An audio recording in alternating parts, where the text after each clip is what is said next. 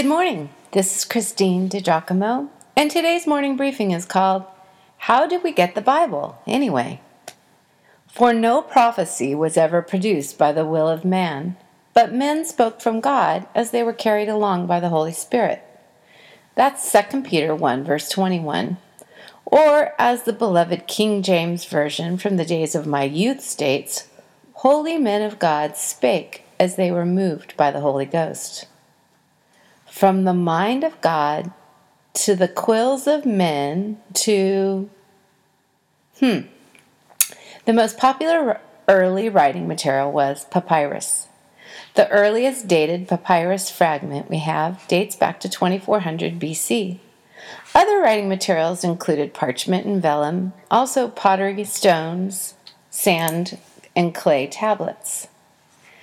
Ancient books were made into rolls by gluing sheets of papyrus together and then winding the resulting long strips around a stick. Size was limited by the difficulty in using it.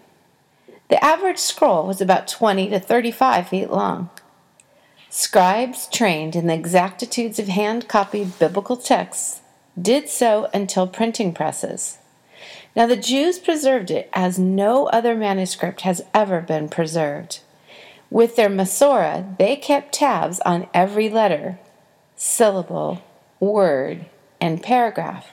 They had special classes of men within their culture whose sole duty was to preserve and transmit these documents with practically perfect fidelity scribes, lawyers, Masoretes.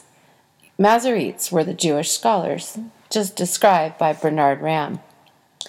The Old Testament was written in Hebrew and Aramaic, and the New Testament in Greek.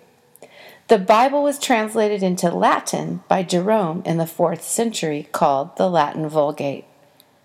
It was the, the most widely used translation used in the Middle Ages, and the first major book printed on Gutenberg's press in 1456.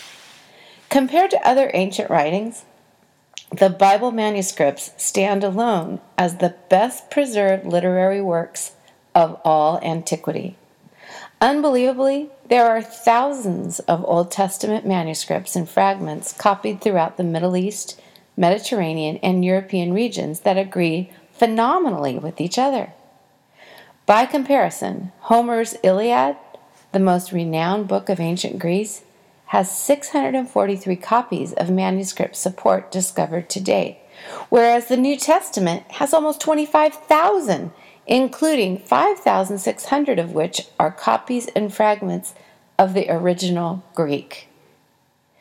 How do we get an English Bible? Well, in the 7th century, portions of Scripture in English began to emerge, and the first complete English translation was produced in 1382 by the influence of John Wycliffe. Copies of this work were widely circulated. Later, in the 16th century, seven more popular English versions were produced, beginning with William Tyndale's work in 1525. This English version of the New Testament was the first to be translated directly from Greek to English rather than from the Latin. That was a big departure. Before Tyndale's completion of the Old Testament, he was tried as a heretic and executed in 1536.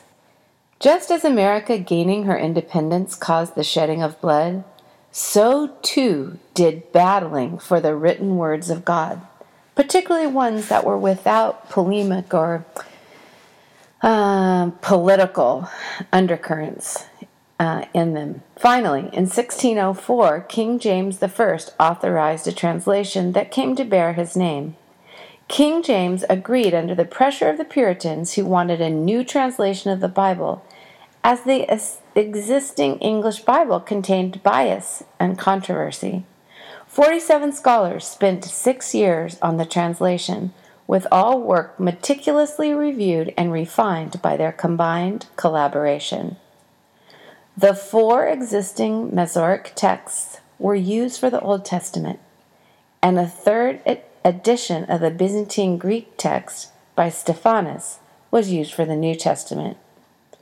These are often referred to as the Textus Receptus. The King James Version was printed in 1611. The scholarly translation was made mandatory for the Church of England. Most common folk could never own their own copy of the sacred book, so the law required every church to keep a copy on display 24 hours a day. Ordinary people could then come in and read the Bible at any time. The precious Bibles were generally chained to reading desks to keep them from being stolen.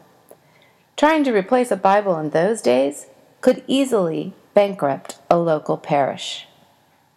After its original printing, the King James Version had four revisions by 1769. To this day, it remains the most widely circulated Bible in existence. Paul wrote, All scripture is given by inspiration of God and is profitable for doctrine, for reproof, for correction, for instruction in righteousness, that the man of God may be complete, thoroughly equipped for every good work. 1 Timothy 3, verses 16 and 17.